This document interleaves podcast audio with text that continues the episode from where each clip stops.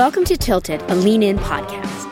Each week, we explore the uneven playing field, the gender bias that lurks in unexpected places, the impact it has on our everyday lives, and what happens when women lean in and start driving change. I'm your host, Rachel Thomas, co founder and president of Lean In. For those of you who don't know, each year Lean In and McKinsey and Company conduct Women in the Workplace, the largest study of its kind. And for the fourth year in a row, the numbers tell the same story, and boy, is it depressing. Women are underrepresented at every level in corporate America, and it's far worse for women of color. And here's the thing contrary to conventional wisdom, women are not hitting a glass ceiling late in their careers. The problem starts early, right at the entry level and right at the first step up to manager. Women are less likely to be hired into entry level jobs, and they are far less likely to get promoted to manager. So, about two thirds of managers end up being men compared to only a third of women. And from that point on, women never catch up. And because there are too few women, there end up being too many what we call onlys women who are the only or one of the only women in the room.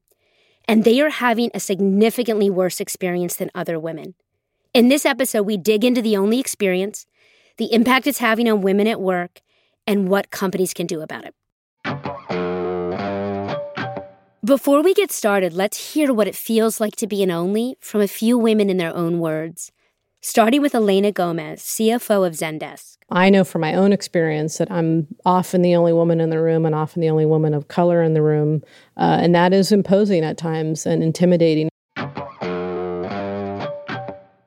Next is Bozoma St. John, one of my favorites, CMO of Endeavor. And I was in the, you know, green room in my pink fitted dress, getting ready to be mic'd up. And, you know, the sound engineer was like, I don't know where to put this mic pack. you know? And I was like, I'm about to go in front of 19 million people and present a new interface on an idea that could get harshly criticized, myself included. And we're worried about my mic pack because we don't know how to put it on a woman's dress. Now you'll hear from Frances Frei, a professor at the Harvard Business School.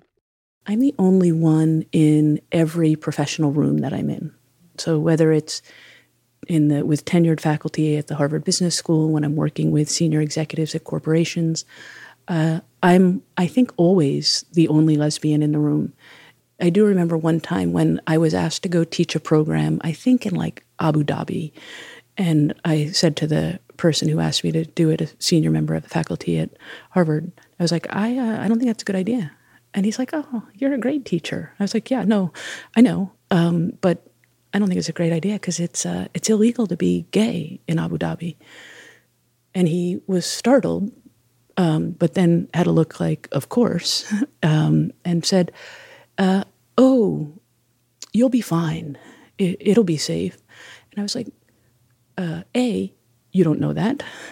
And B, that's not the point that I'll be fine. I don't want to go teach in a place where it's illegal to be gay. And last but certainly not least, Geisha Williams, CEO and president of PG&E. I went to a conference um, for the electric industry, and I walked into this conference center, and there was probably 250 people there, and I was the only woman. And I thought to myself, that's not right. I mean, for this sort of sentiment of being the only 30 years ago is one thing, but to have been the only woman leader in this conference three, four years ago, I felt I felt appalled.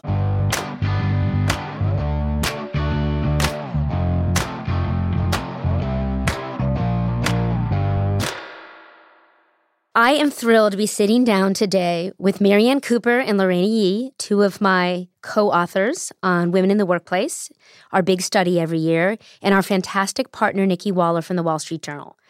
Marianne is a sociologist at VMware's Women's Leadership Innovation Lab at Stanford University and was a lead researcher on the book Lean In.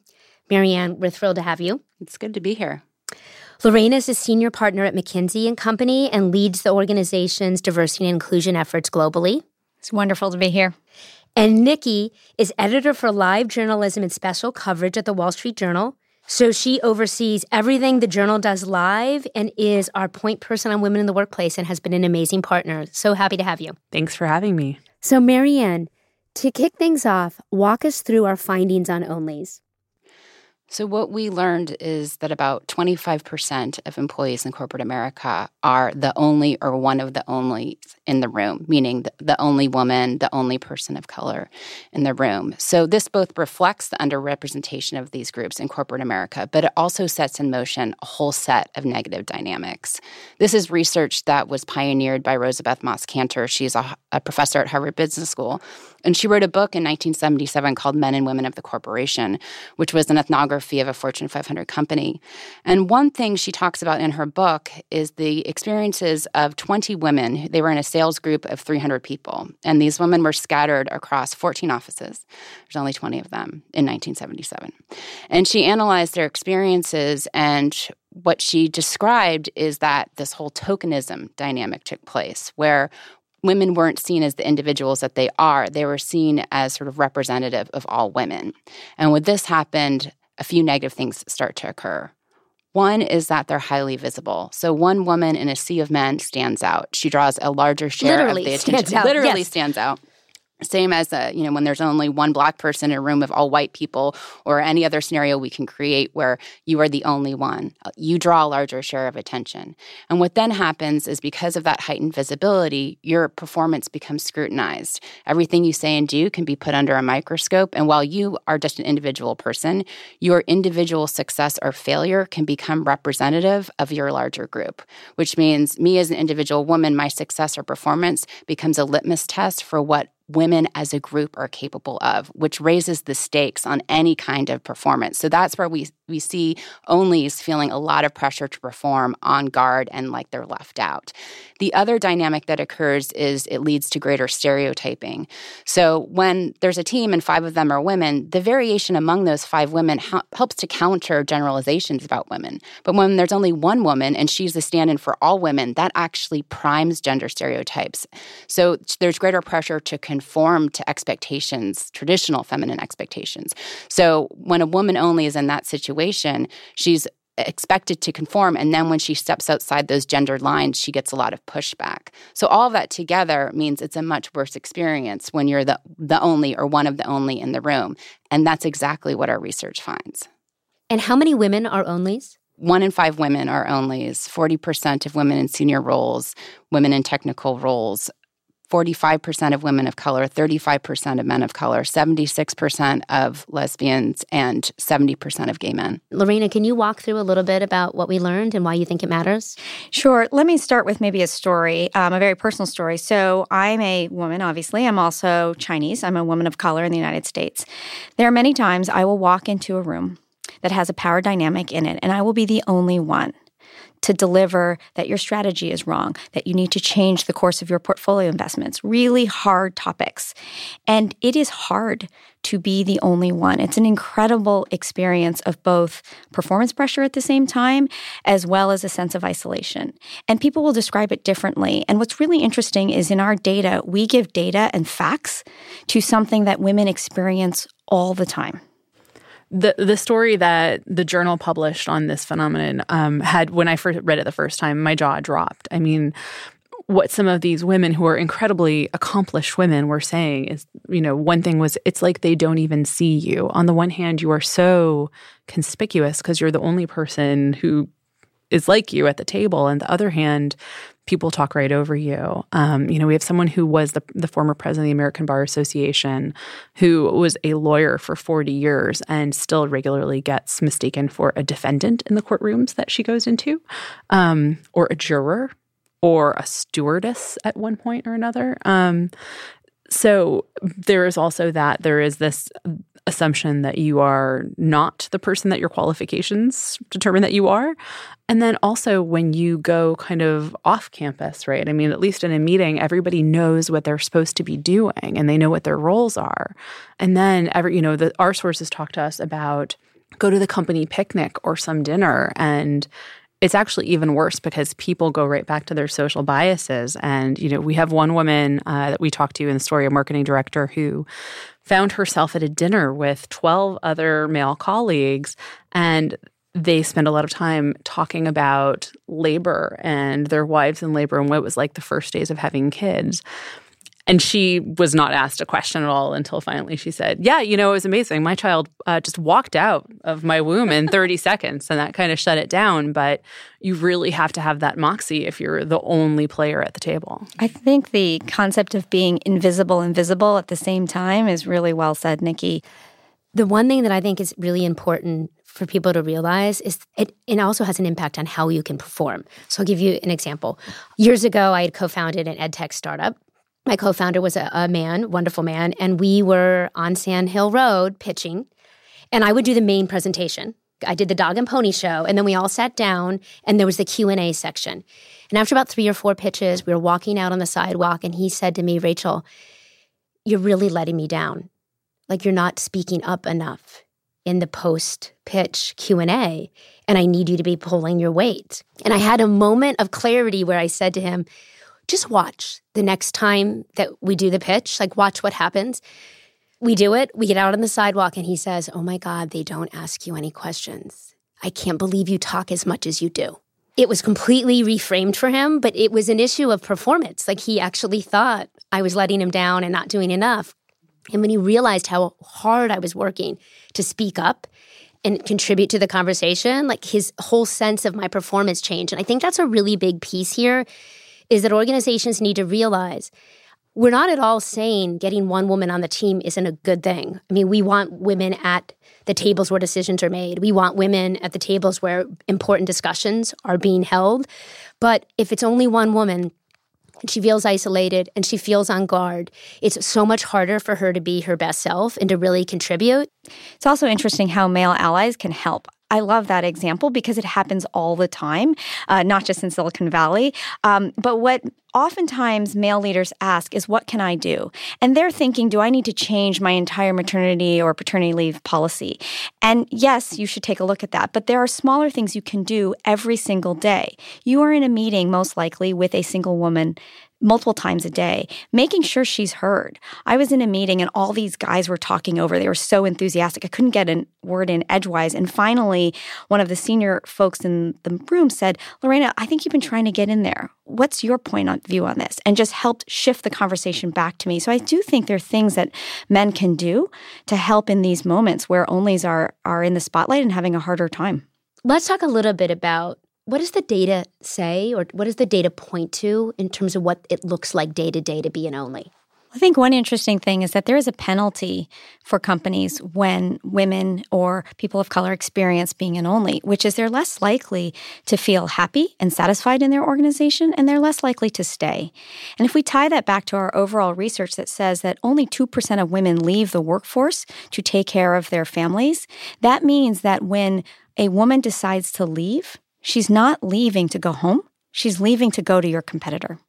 That's a great point. We also looked at what are called microaggressions. These are everyday slights or everyday discrimination that women face. And we know onlys are much more likely to experience these everyday slights. Marianne, can you talk a little bit about sure, like what that sure. looks like? Microaggressions are behaviors, actions, statements that demean, insult, and exclude people from underrepresented groups. And it can range from a smaller slight, like somebody talking over somebody else, to much more hostile, explicit actions like derogatory comments.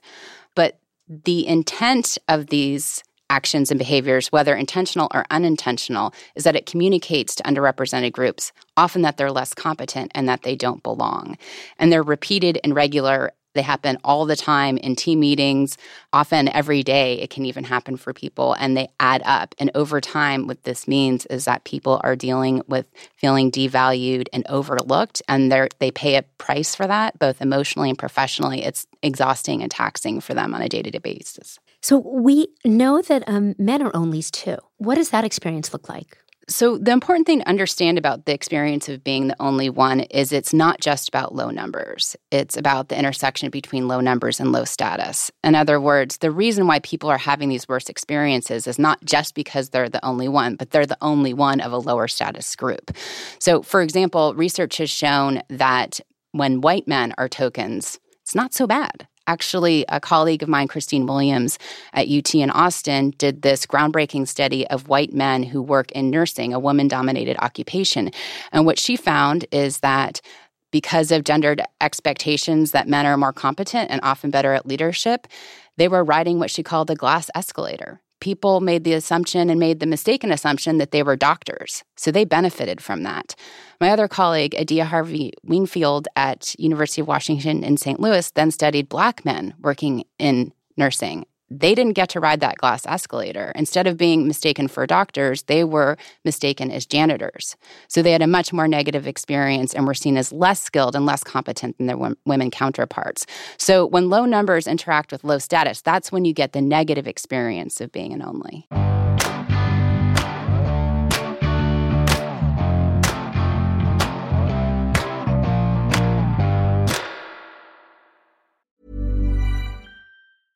I'm Sandra, and I'm just the professional your small business was looking for. But you didn't hire me because you didn't use LinkedIn jobs. LinkedIn has professionals you can't find anywhere else, including those who aren't actively looking for a new job but might be open to the perfect role, like me. In a given month, over 70% of LinkedIn users don't visit other leading job sites. So if you're not looking on LinkedIn, you'll miss out on great candidates like Sandra. Start hiring professionals like a professional. Post your free job on linkedin.com/people today.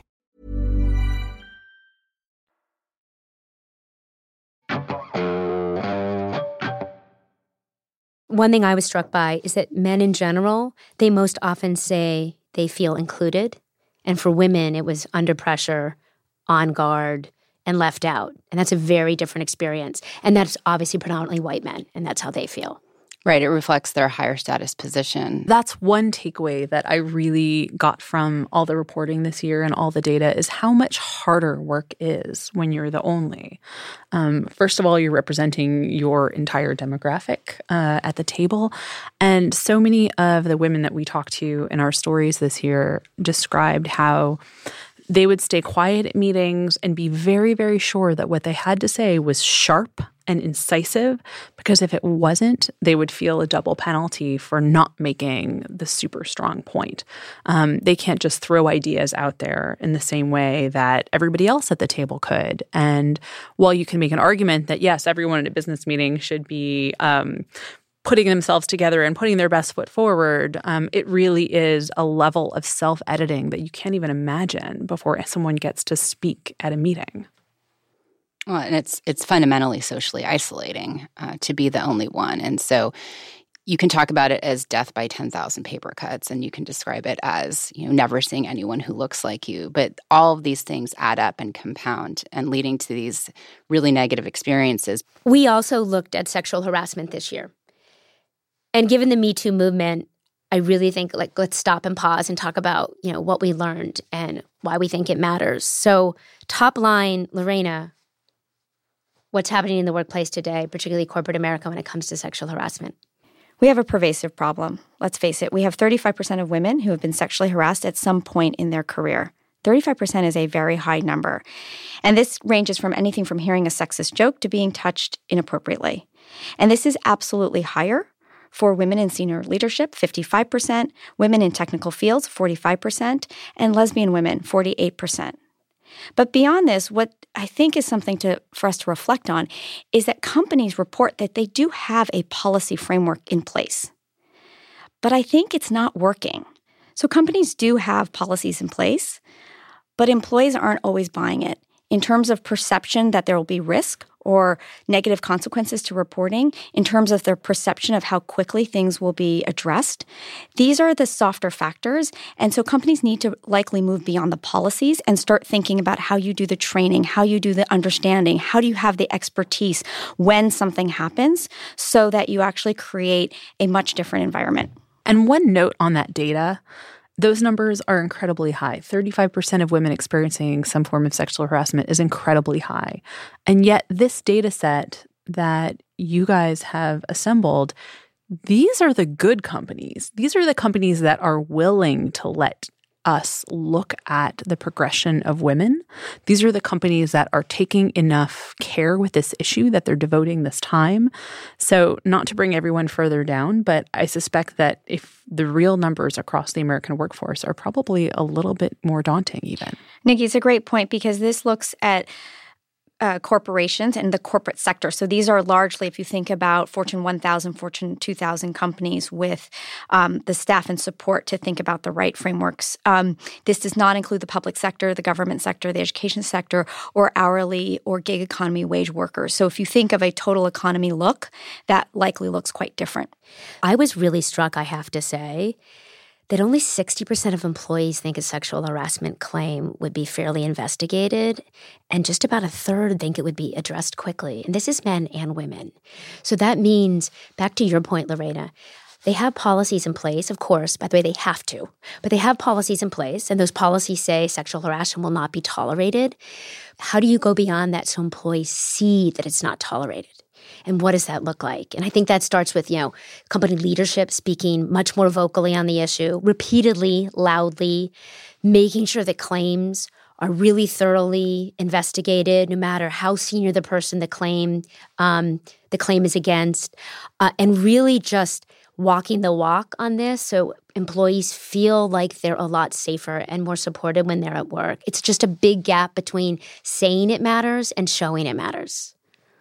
Yeah, the biggest predictor of sexual harassment in an organization is how permissive the culture is of misconduct. The problem is that if more minor kinds of misconduct are happening and there's no sanctions, there's no investigation, then that can send the signal that this is okay here. And then that opens the door to further bad behavior. So it is really important for companies to have a plan in place for what they do, how they approach these things, but really clear guidelines about what is appropriate and professional behavior and what isn't, and what the consequences are going to be. This year's report includes these great case studies from different companies, and one was from Mozilla. And I was really amazed to see what they had done because they have gone beyond what's not acceptable and what that looks like and what they're going to do if there's bad behavior. And they've taken the time to really articulate what good, respectful, inclusive behavior looks like in real detail. Like examples of, you know, what to do and what not to do. And I think that's incredibly helpful employees because you're reading some of their examples, like it's small things that I think a lot of us really wouldn't think as much about, like touching someone's tattoo mm-hmm. without kind of explicit permission or a pregnant belly or, I mean, I'm always horrified how many black women say that their hair is sometimes touched in the workplace. And all of those things are disrespectful. Um, and I think a lot of times, even people with the best intentions don't fully think about how those actions play out and the impact they have on the people around them. How does getting more women into organizations and reducing the number of onlys, how does that help with sexual harassment? Well, sexual harassment is less likely to occur when there's more women around. So, being one of just a few women is actually a risk factor for sexual harassment. We see that in our data where women who are onlys are twice as likely to experience sexual harassment at some point in their career. So, diversifying the workplace, bringing more women into leadership, it helps to tamp down on sometimes hypermasculine environments that can have these kinds of behaviors. Um, but what it also can do is show that power is being divided among and shared among people in a company, and that helps to change the culture as well. Yeah, I mean, it's not rocket science, but if you look up in an organization and you see more women and you've been sexually harassed as a woman, you have to imagine you feel more comfortable putting a claim in. You feel like there's someone at the table with more empathy and more kind of understanding of what your particular experiences are. You just it just feels like common sense when companies are more diverse, they're likely getting a lot of things right. So, having more women at the top both signals that these issues can come to the fore, but they also probably have better processes in place to begin with, which is why they are more diverse. So, it's sort of a virtuous cycle. What can companies do to minimize the number of onlys? And if you are an only, to make that experience better? Awareness is the first step. So, in the first instance, understanding what onlys are and what the experience is and how that impacts your team. So that's the first piece. I think in a more practical way, there are some companies who are being more creative in thinking through how do you create critical mass of women? How do you change culture in small pockets because we don't actually have enough women overall in the company to change the entirety. So what that might mean is let's say you have 10 project teams running. Instead of spreading them across so there's one in every single location or team, why wouldn't you put 3 in each one? Now, what that would mean is that there would be some teams that would be all male. There would also be some teams that would have a critical mass or a tipping point of women. My bet is that the women who work day to day in groups that have more women, more diverse voices at the table are probably having a better experience. They're able to bring their best selves to work. They also are starting to get the mentorship, they're also getting the sponsorship, and the likelihood that they'll rise over time is higher. Well, also, we know onlys are more likely to leave. So if you want to hang on to women who are onlys, who we know are also more ambitious, they're more interested in getting promoted to the next level. They're more interested in being top leaders and getting all the way to the, you know, the very, very upper echelons of their organization, and yet they're more likely to leave. So it seems like good money is on investing in making sure we have fewer onlys, and the onlys we do have are better supported so they stay. Yeah, another thing to focus on is the range of biases that people can experience. So, having unconscious bias training that actually takes microaggressions head on and enables people to understand that while a lot of people from underrepresented groups experience uh, these microaggressions, people who are onlys are much more likely to, which means if you're a manager and you have one woman on your team or one person of color on your team, you need to be really thinking about and looking for those d- dynamics and changing the way your team interacts to better support people who are feeling very socially isolated. I also think that this doesn't take companies off the hook on some of the systems levels and basic changes that they need to put in place. So, everything from aggressively recruiting 50 to 50% slates, not just at entry level, but why aren't you bringing experienced professionals in that have more balanced slates and looking for the most talented women to actually change your pipeline in one year? We really see a pattern of companies not treating gender diversity like the business priority it is. So, if you want to drive change in your organization, you need a really strong business case and you need to back it up with numbers. You need to set goals. People need to know what the goals are. You need to track and make sure you're reaching, you know, making progress and then you need to reward folks for success and hold them accountable. And yet, very few companies are doing these things. So, I think a lot of it is how do we switch the conversation from what I think is still a bit of diversity and gender diversity are nice to haves instead of their must haves. Because if it's a must have, companies get the things that are must haves done, or they wouldn't survive. I agree.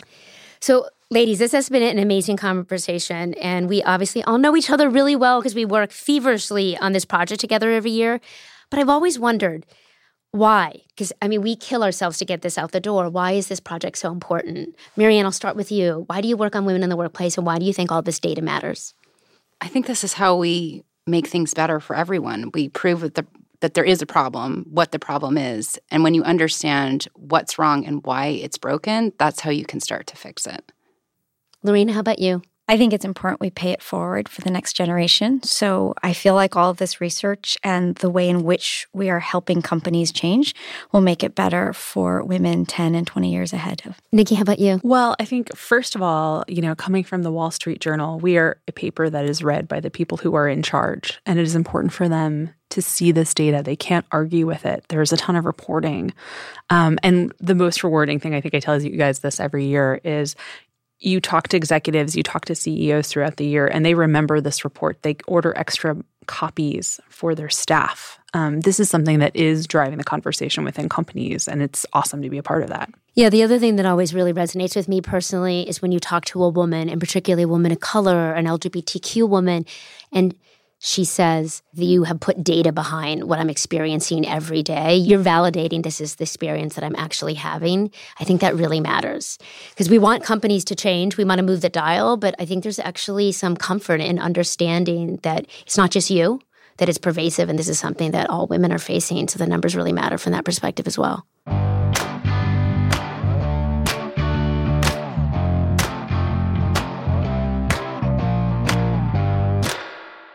Huge thanks, huge, to Lareina, Marianne, and Nikki. And not just for today's conversation, but for being so committed to this report and the work we're all doing to advance women. I love these ladies.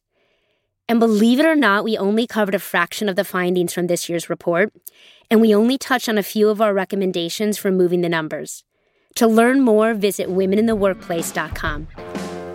And I always say this for everybody else, I'm going to repeat it. That's womenintheworkplace.com. Please subscribe to us on Apple Podcasts, Stitcher, Spotify, Google Play, or wherever you get your podcasts.